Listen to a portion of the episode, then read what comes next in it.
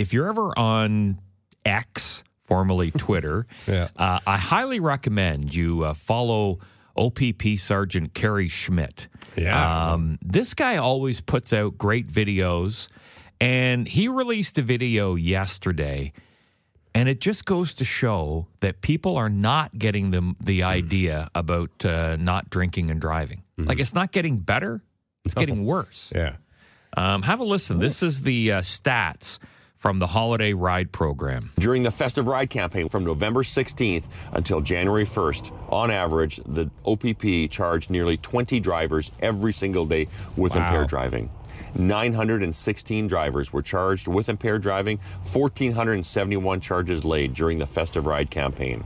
All told, during Wow. 2023, the OPP laid over 11,000 impaired driving charges, which is 7% more than 2022 and even more than 2021. Isn't that nuts? That's insane. yeah. Like, what's happening? I, I don't know.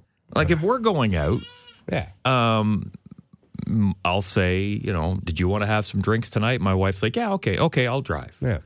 Or vice versa.